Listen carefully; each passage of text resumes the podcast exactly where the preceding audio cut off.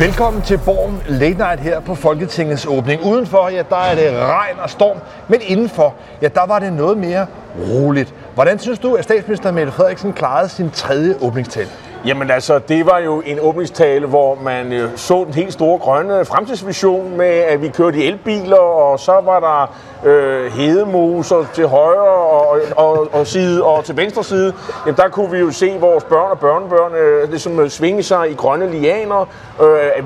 Danmark levede fedt af grønne løsninger, og det kørte simpelthen væk fra den der dystopiske tone fra 2 år siden, hvor det hele var gråt, og det hele var så forfærdeligt, og sidste år, der var det jo det her corona, hvor man virkelig havde trukket nationen igennem, og alle havde stået sammen. Nu er der gået 2 år.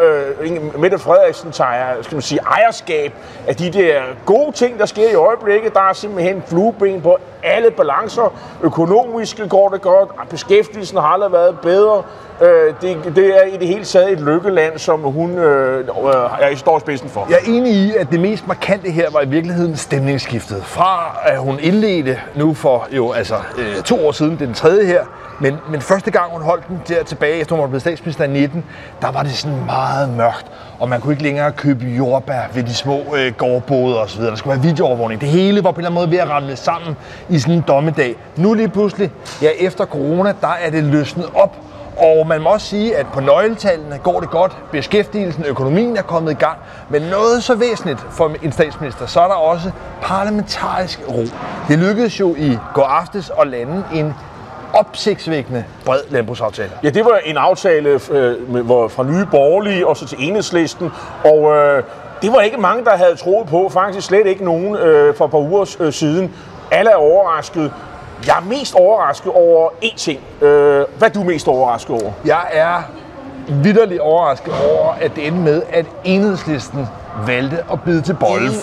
Og Enhedslisten, hvorfor er de blevet lokale? Fordi der kom jo pludselig flere penge til landmændene. Pludselig kom der jo 2 milliarder dumpende her til aller sidst. Så de i alt får 3,5 milliarder kroner i forhold til det udgangspunkt, der var. Ja, men jeg tror ikke så vidt det er pengene alene for Enhedslisten. De plejer at være ret gode til at øsle ud af statskassen. Nej, det er snarere det forhold, at den her aftale er meget, meget lidt konkret. Det er kun 1,9 milliarder tons, man reelt forpligter landbruget på, og resten, ja, det er noget, man skal genbesøge, man skal vende tilbage til og genforhandle og finde nogle tekniske løsninger.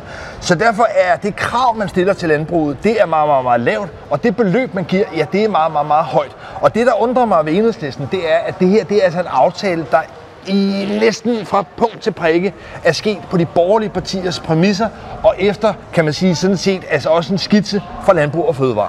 Og det, der ligesom også er interessant, det er jo, at det her kvælstofreduktion, ja, det var jo oprindeligt nogle regler, der skulle sådan tørres ned og krænges ned over den enkelte landmænd.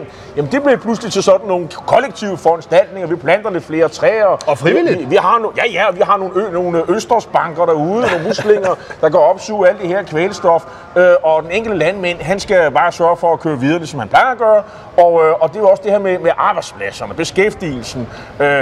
Noget tyder på, at den strategi, som Venstre og Troels Lund Poulsen og de borgerlige har lagt med at holde fast, stå sammen, den er lykkedes. Den er lykkedes, og på den måde synes jeg, at det er en sejr ikke kun for Venstre, men jo også sådan set for hele det borgerlige Danmark, som har formået at vise sammenhold, og som også har leveret noget tilbage til landbrugets organisationer, som har været meget, meget insisterende på, at der skulle landes en bred aftale. Så det er helt klart, at for Venstre, for de borgerlige, der er det her en god aftale, men det er det helt oplagt også for regeringen. Mette Frederiksen har virkelig insisteret på, at den her aftale skulle landes inden åbningstalen i dag, så hun netop kunne signalere det her sammenhold. Og der synes jeg, man må give, hvis vi lige fokuserer ind på ham, Nicolai Wammen. Skal han have æren, synes du? Jamen, jeg synes i hvert fald, man må give ham, også efter det forløb, vi har haft under corona. Altså, der er vel ikke nogen finansminister i Danmarks historien, der i hvert fald på lovlig vis har brugt så mange penge som Nicolai Wammen. Det er vel ret færd forlishåndværk, det Nicolai Wammen har præsteret. At han smed slanderne på det rigtige tidspunkt, så Venstre gik med, og at man købte Venstres krav til klimareduktion, eller i forhold til landmænd, altså de kvælstofreduktion, altså de krav, der kom til sidst, der sagde han top. og så fik han lavet en aftale. Er det det, der er kunsten? Nej, eller hvad nej, altså det kan jeg godt følge dig. Hvis det ligesom kun havde været en aftale med de borgerlige og Venstre, og man bare havde betalt sig fra det. Så kunsten er, at man har Enhedslisten med. Og det er, synes jeg, imponerende forligshåndværk. Det er, at man altså har fået Nye Borgerlige og Enhedslisten med. Men hvorfor har Enhedslisten ikke forladt det her bord og gået ud og der står det, så skal de stå sammen med Alternativet og de andre små grønne lilleputpartier og stå og brokke sig, fordi de er jo utilfredse. Ja, jeg tror, man skal se det som udtryk, altså dels for, at Enhedslisten har valgt en lidt mere sådan pragmatisk parlamentarisk strategi. Hvorfor gør de det? Ja, men det er vel efter, at man også havde nogle dårlige erfaringer tilbage under Helle Thorning-Schmidt, hvor man ikke rigtig formåede at få nogle resultater. Der har man altså valgt den her gang, i den her periode med Mette Frederiksen, og insistere på, at man skal være med i forligene, man skal være med ind ombord, og man skal være med til de her genbesøg af forhandlinger videre frem. Det er Pelle Dragsted-strategien. Det handler om at være med og fordele pengene og magten og så videre, fordi hvis man melder sig ud nu, jamen så er man ikke med i de næste 10 år. Er det ikke det, der er realiteten her? Jo, altså, og der kan man sige, synes jeg, at logikken, altså kan man sige, ikke bare hos regeringen, men i virkeligheden bredt rundt i Folketinget, begynder herinde på Christiansborg, begynder mere og mere at minde mig om, hvad man ser i et byråd. For der er det jo sådan, at i et byråd, der, nu skal vi snart have kommunalvalg her den 16. november, der konstituerer man sig så er der en, der bliver borgmester, og så vil det typisk være sådan i de fleste kommuner, at der er meget brede budgetforlig efterfølgende, fordi alle partier vil gerne have lidt indflydelse. Og det er lidt den samme logik her. Nu er det så Mette Frederiksen, der er borgmester for hele Danmark, og alle partierne, ja, de vil gerne være med i de store budgetforlig og de store forlig, for så får de det mindste lidt indflydelse. Og det, bare, det nye er, altså det er der mange partier, der har tænkt, historisk. Det nye er altså, at det både er Nye Borgerlige og Enhedslisten, der tænker sådan, og at de kan blive enige. Og man kan sige, at der er jo heller ikke rigtig nogen, der det er gået ud over her, fordi man har jo en dejlig fin pengekasse, som man kan dele ud af. Så er det jo heller ikke, så er det også lidt svært at finde døren. Hvis nu man skulle spare en masse steder, og det skulle være surt, her har du jo sådan set penge til at gøre godt med. Men regningen, det er jo skubbet ud i fremtiden. Altså det der jo er sparet ved det her. Og der tror jeg, at man ligger lidt i læ af, at klimaomstillingen kan virke meget teknisk. Fordi det, der ligesom er en bunden opgave, det er, at Danmark skal reducere med 70%. Og så kan du lave det lille snusfornuftige regnestykke. At hvis landbruget nu ikke skal reducere 70%, de er i virkeligheden kun forpligtet til 55%. Så er der jo andre sektorer i samfundet, der så må skulle reducere tilsvarende mere. Og det betyder altså, at regningen, det er ikke kun de 3,8 milliarder kroner, landmændene nu får. Nej, det er, at bilerne, boligerne, industrien, servicesektoren, ja, det er alle mulige andre virksomheder end landmændene, der nu får regningen. Så altså, jeg er ikke sikker på, at det her over tid nødvendigvis bliver populært. Den dag, det begynder at gå op for andre industrivirksomheder, for andre erhverv, at det er dem, der skal betale, så tror jeg, det her vil blive mindre populært. Det er jo fremtiden. Her og nu, det er det, jeg mener. Altså, man kan jo skubbe det frem. Og der er jo en masse tekniske løsninger. Der er jo meget af det her. Det er sådan noget med, ja, vi skal lige opfinde teknologierne, og så kan vi reducere i landbruget også, og sådan noget. Altså, der er jo meget, der er sådan, det minder jo lidt om mange af de andre beslutninger, der er truffet, og klimaaftaler. Vi skubber det frem i fremtiden, og så genbesøger vi det i 2023, og så videre. Men der er altså også en konflikt her, i forhold til, hvad det er for en tilgang, man har til klimaomstillingen. Her der har man i virkeligheden valgt det, nogen vil kalde en lidt sådan planøkonomisk løsning, hvor politikerne sidder og detailstyrer og bestemmer forskellige sektorer, hvor mange penge de skal have. Der er en anden løsning, og det er sådan set den løsning, som alle klimaøkonomer anbefaler, både Klimarådet og de miljøøkonomiske vismænd. Det er, at man indfører en generel høj CO2-afgift, dermed går ind og beskatter altså klimaforurening, og hvor man får markedskræfterne til at drive efterspørgsel hen til grønne løsninger og væk fra sorte. Og det er de borgerlige jo sådan set også med på. Ja, men problemet her er jo bare, at man nu begynder med de her puljeordninger og kompensationer, hvor det, som de fleste fagøkonomer vil sige, det er, at hvis man gik ind og lavede en generel høj CO2-afgift, ja, så ville man sådan set altså have markedskræfterne til at tvinge landmænd til at producere på en anden måde, få biler til at køre på en anden måde. Og der må man bare konstatere nu, at der er der altså sjovt nok blandt politikerne på tværs af det politiske spektrum en stor forkærlighed for at sidde bureaukratisk og detailstyre. Og der er jo også meget andet end klima, fordi jeg lader mærke til, der er også 1 milliard til sådan noget plantemad, man skal have udviklet. Der er omstilling til økologi, og det er jo nødvendigvis ikke noget, der gavner klimaet. Det er i hvert fald lidt usikkert. Og så så er der jo også det her med lavbundsjord. Det er jo selvfølgelig der, det meste er. Og der har vi Danmarks Naturfredningsforening, som er jo meget glad for, at man får købt nogle af de der landmænd ud, deres dårlige jord, og så kan de bidrage.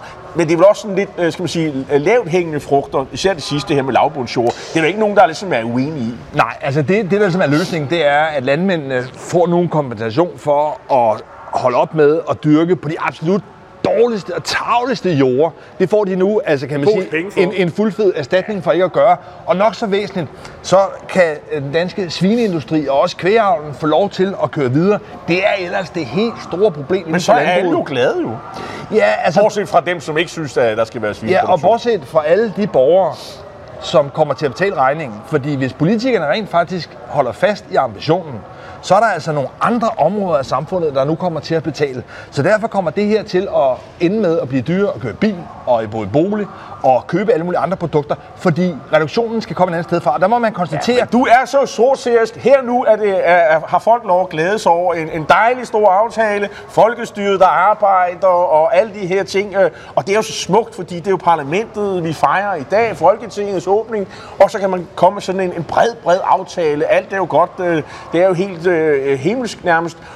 Men hørte du ret mange, skal man sige, konkrete ting i den tale, som statsministeren i øvrigt holdt her i dag? Nej, der er ikke nogen specielt konkrete udspil. Der var et enkelt, altså kan man sige, sådan en klassiker fra Socialdemokratiet om at ville bygge nogle flere almene boliger. Ja, 22.000 i de fire store byer. Men husker du Ritt Bjerregaard? Altså, hun ville bygge 5.000 kroner. Det skete vist aldrig. Jeg er med på, at regeringen har nogle andre beføjelser. Det er lidt en klassiker. Det er ikke noget, der kommer til at påvirke boligpriserne meget. Men i næste uge kommer vi jo til at se boligministerens udspil. Og der, jeg lagde mærke til en ting. Der var jo en stor kærlighedserklæring til København. Jeg kunne slet ikke huske, at statsministeren, socialdemokratisk statsminister, og heller ikke den forrige, der ligesom omfavnede København, og her, det var så dejligt. Og det er jo fordi, at nu kommer der nogle billige boliger til politibetjenten og sygeplejersken og alt det. Jeg tror ikke, der er mange københavnere, der hopper på den limbind. Der er jo snart kommunalvalg, så der skulle helst være noget. Og overborgmesteren, han sad op på stolerækkerne og kiggede ned, og han var ligesom taget det ind. Og så lyttede du ikke? Så synes jeg ikke, du lyttede godt nok efter, eller gjorde københavnere ikke, fordi det, der ligesom kan sige, var undertonen i den her tale, det var jo i virkeligheden også den her dagsorden om at dels flytte uddannelser, studiepladser væk fra København, ud i provinsen, men også nok så væsentligt, og det tror jeg egentlig kan blive Mette Frederiksens store signaturprojekt, at afakademisere uddannelsessystemet. Og der har hun altså også fat i noget, der har en meget tværpolitisk appel. Altså med afakademisering mener jeg, at hun i virkeligheden vil være færre på universitetet, færre på gymnasiet, flere praktiske, flere faglige uddannelser, mere industriorientering af uddannelsessystemet. Og hele den bevægelse, altså væk fra København, væk fra de akademiske uddannelser, det er altså en dagsorden, hvor hun har formået, det er en meget socialdemokratisk dagsorden. Og igen et projekt, der bærer Kåre Dybvads signatur, ligesom med boligerne. Men læg mærke til, at her kan Venstre simpelthen ikke, altså om du så ruskede dem, ville ikke kunne finde på et argument imod det. Nej, de er for. Ja. Det er Enhedslisten, det er SF også, det er Nye Borgerlige, Dansk Folkeparti. De eneste, det er måske Radikale og Konservative, som står lidt stærkere, kan man sige, blandt det bedre borgerskab. De kan måske være imod, men her har hun altså fundet en dagsorden, som handler om i virkeligheden at få ned med akademiet eller de kloge ordene, og få det rykket ud til Produktionsdanmark. Og den dagsorden, det er altså noget, tror jeg, der vil forstærke det her billede af Christiansborg som et byråd, og Mette Frederiksen som en borgmester, for der er simpelthen ikke nogen uenighed blandt partierne. Og det er også den, der, skal man sige, ønskedrømmen for socialdemokratisk borgmester, det er at skulle sidde i midten og bestemme det hele, så laver man lidt med venstre side og lidt med højre side, og helt med alle sammen, og så er alt godt, og så kan vi alle sammen gå hjem, og Danmarks overtryk. Det er jo ligesom det, er drøm, og man må sige, det er jo et billede, der du tegner op her, som jeg i virkeligheden køber et langt stykke vej. Og hvorfor? Jamen det er jo nok også fordi, det går rigtig godt. Altså, dette land fattes jo ikke penge, men det kan jo være, at der dukker ulykker op på et tidspunkt. I hvert fald så har jeg bemærket, at priserne på energi stiger ret kraftigt i øjeblikket. Så det kan jo være, at det bliver en kold vinter med høje energipriser. Men Jarl, hvad skal de borgerlige gøre? Fordi når man hører talen her, så var det den her meget brede, mindelige appel om bredt samarbejde. Hun lagde også op til, at der skulle lovgives mindre, der skulle være mere tid, og der skulle være større samling. Og efter Mette Frederiksen havde holdt sin åbningstale, ja, der var de borgerlige sådan lidt rituelt ude at sige, at de synes ikke, det var konkret nok, men de var sådan set ikke... Det var bullshit bingo, sagde Christian Thulsen. Men nok så væsentligt var de sådan set ikke uenige i de målsætninger. Men Jacob, hvad skal Jacob Ellemann gøre? Altså, hvad er det mest effektive modsvar til det her? Jeg synes, det er svært at se, hvor han kan sådan sætte kniven ind, og han kan sådan håbe på, at der kommer noget splittelse mellem regeringen og det parlamentariske grundlag. Det her, det var jo en god chance med den her landbrugsaftale. Det kunne han have håbet på. Det lykkes så ikke. Det kan være, at det sker, når de skal forhandle kontanthjælp og andre ting, de andre ordninger, som også ligger i det. Der er noget med arbejdsudbud, som man jo også kigger på. Der kan han jo håbe på, at der sker en splittelse. Men det er svært at se, fordi den her regering omfavner alle dagsordner og har ingen problemer med at gøre det. Man kan sige, at det var ikke en tale, hvor vi hørte så meget om flygtning og udlænding, som vi plejer at gøre. Men altså, jeg må indrømme, at det her billede af Mette Frederiksen som Danmarks borgmester, det synes jeg, det er det, der ligesom står tilbage. Og jeg synes også, jeg har en fornemmelse af, at selv de borgerlige partier, ja, de har også ligesom besindet sig på, at hun kommer til at blive genvalgt. Hun kommer til at sidde en periode mere. Så på samme måde som at Enhedslisten ligesom tænker, jamen vi må være med, selvom vi egentlig ikke rigtig er tilfredse. På samme måde er logikken hos de borgerlige, og det giver jo altså en fuldstændig ekstraordinær kunstig situation for Mette Frederiksen. Og man kan sige, for de borgerlige, så er det jo en god ting, at de kunne holde sammen omkring de her landbrugsforhandlinger. Men ikke, at de kan bruge det til noget. Men man kan sige, for dem er det jo en stor ting, at V&K ikke slås. Ja, altså, okay, men så har man også sat...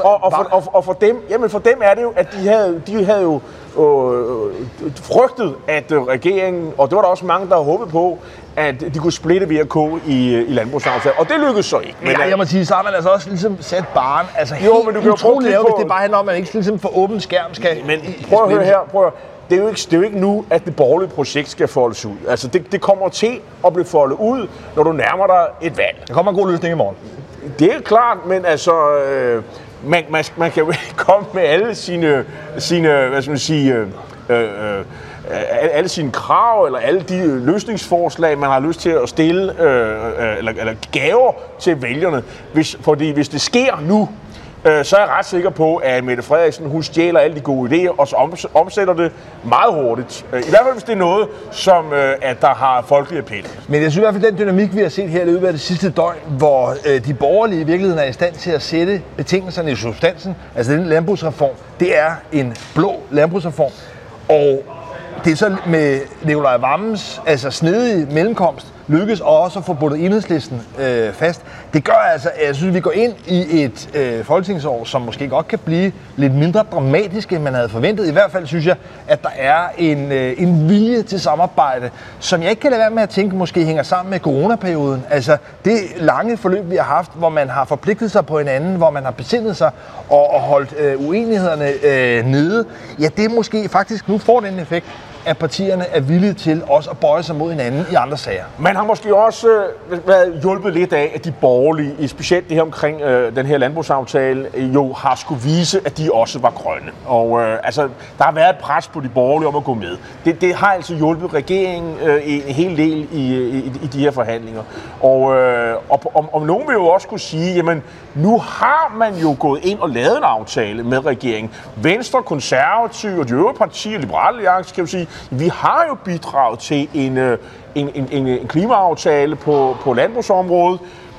I kan ikke angribe os for ikke at ville det grønt. Vi har bidraget til en klimaaftale, som selv Enhedslisten har skrevet under på.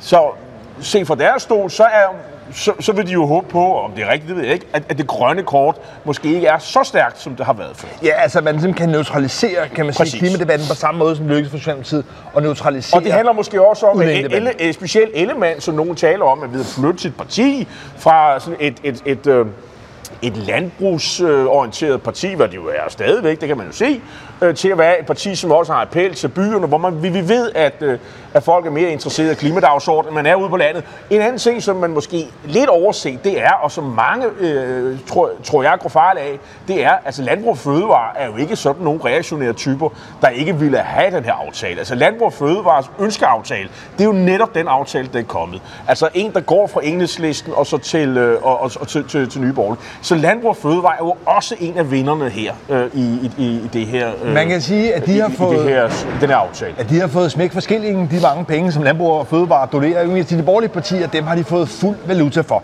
Men jeg tror, jeg vil runde af her og sige, at det her var altså den tredje åbningstale fra Mette Frederiksen. Jeg tør godt garantere, at hvis hun ikke selv vælger at trykke på den imaginære valgknap, så kommer hun også til at holde en fjerde, for der er ikke nogen, hverken på borgerlig side og slet ikke blandt støttepartierne, som vil kunne fremkalde en situation, der kan udløse nyvalg. Der er en sjælden, rolig og mildelig stemning i dansk politik.